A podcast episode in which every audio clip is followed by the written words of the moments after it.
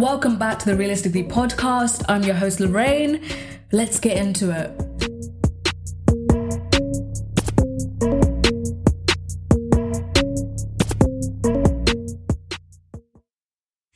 Why do men get so emotionally invested in the game that they're not even playing? It's not you that missed the goal. Why are you upset? Why are you like you're not the one that's playing the game? Like why are you literally No, no, but it's not funny. At the end of the day, is it? It's serious. Football. More than just a sport. In this episode, I'll be diving into the male psyche and trying to figure out why a bunch of sweaty men kicking around a ball is so important to a generation of young men raised by the likes of Drake, the Sidemen, and Mia Khalifa. Now, you might be surprised to find out that first soundbite was in fact me.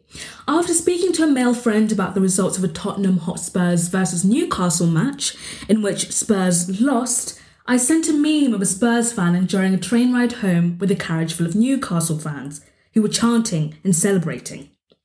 My male friend was quick to dismiss the conversation, and the more upset that he got, the harder I laughed. He even threatened to block me, which only made me laugh harder. Now, I thought long and hard about my actions and decided instead of being a part of the problem, why not educate myself? Now, before we dive in, I should disclaim that I am not a hardcore football fan. I'll admit I merely got into the sport during last year's Euros as a way to impress a guy. I know, the irony. However, as an academic, my intrigue lies in understanding why people, specifically men, get so engrossed in the sport and treat it as though it is a religion. To begin the study, I interviewed a small handful of men, starting off with a simple yet thought provoking question What does football mean to you? Here are some of their answers. Football means so much to me, Lorraine. It is the pinnacle of my life. Ronaldo is the GOAT. Ronaldo is my life. Ronaldo is my saviour. He's a left man you and I could cry. Football. Football means a lot of things to me. Football is life. Quiet. Football is love. Football What's love and takes the life? world into a different concept. It's not just a game, What the fuck is wrong? it's a lifestyle. And it's my lifestyle. Come on, you Spurs! Arsenal FC till I die. Uh, football is my life. I actually scrap that. I support Linfield FC. I'm a local. Football means everything. Um, yeah. What can we take away from these answers? That some of these guys need to get laid? No. That football holds a special place in their hearts and dominates the part of the male psyche that is oftentimes difficult to reach. Now, there are some aspects of football that can be difficult to understand. For example, drunken hooliganism. Now, as a newbie to the football world, I can defend my fellow football fans and say it's just excitement. It's just a way of celebrating a win, a way of just letting loose and enjoying ourselves. I mean, who doesn't love the catchy song?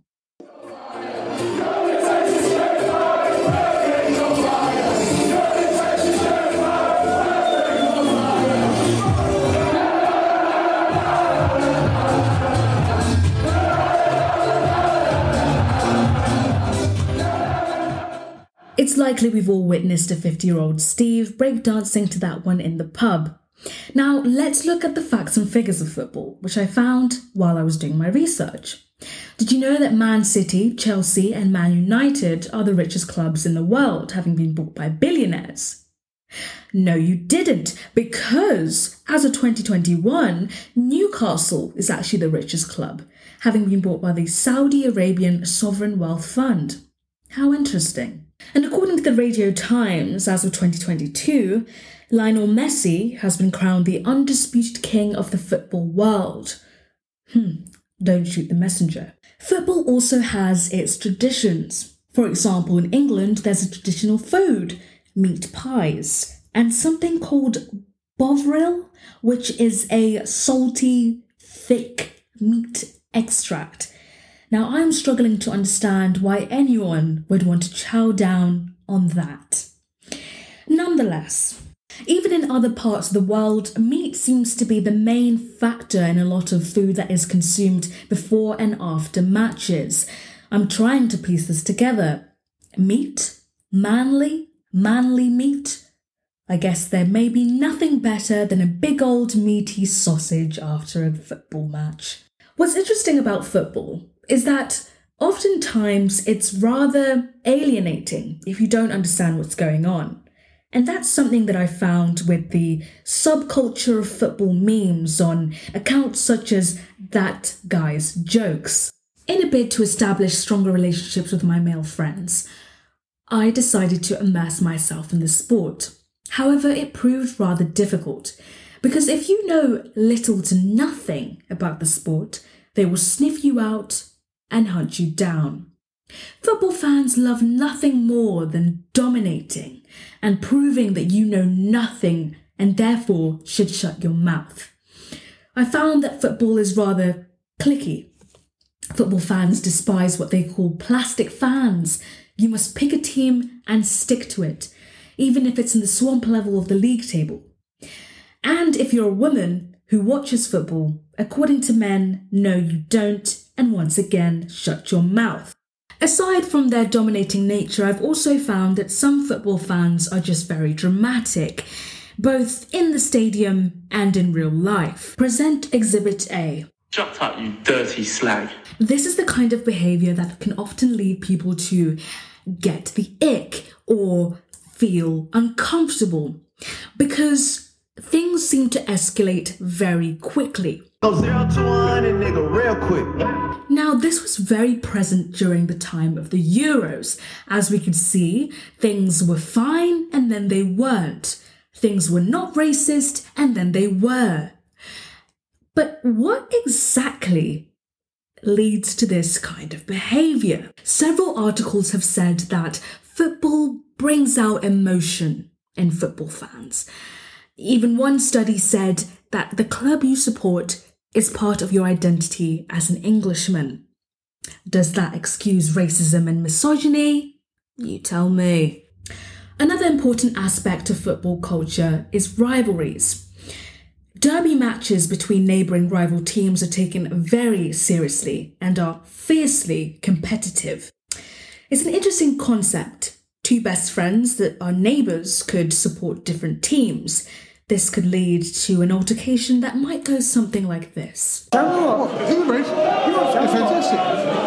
You're fantastic. You're playing shit because you've got no fans. What are You're you a load of. If you want some, I'll give it you. You want to do it, mate? I'm Jack Moore. You got no fans. I'll give it ya. You want to deal with me. Threatening words. What drives these rivalries is just a need to be the best. You simply want your club to win. But funnily enough, these rivalries are often disputed during international leagues because it's coming home.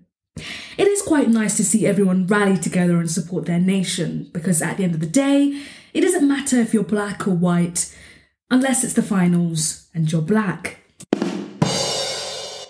High levels of passion, alcohol, and testosterone can only exacerbate the clashes between fans, and therefore more drunken hooligans on the streets, which is ironic considering football is said to help men unwind.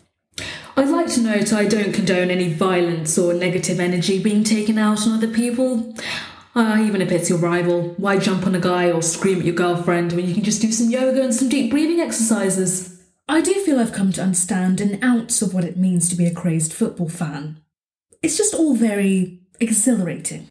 After all this, you're probably still wondering why do people, specifically men, get so excited about football? That's because it evokes emotion. It offers a sense of belonging, a sense of community. It meets their social needs, it provides entertainment, it gives retrospect in their adolescent years. offers appealing violence, and offers them purpose. They can show their emotions without judgment. No wonder they're excited. Because football is football is football.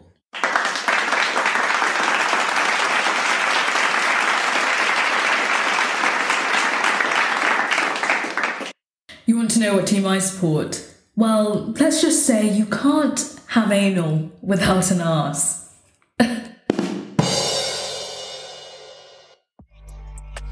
A quick shout out to my mates for taking part in this episode. They had no idea um, what was going on. I just asked them that question and they replied. So thanks, you guys.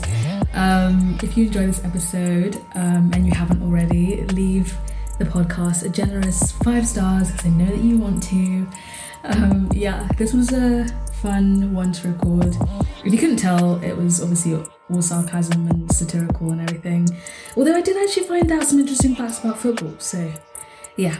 Thanks, guys, for listening, and I'll catch you in the next one. Bye.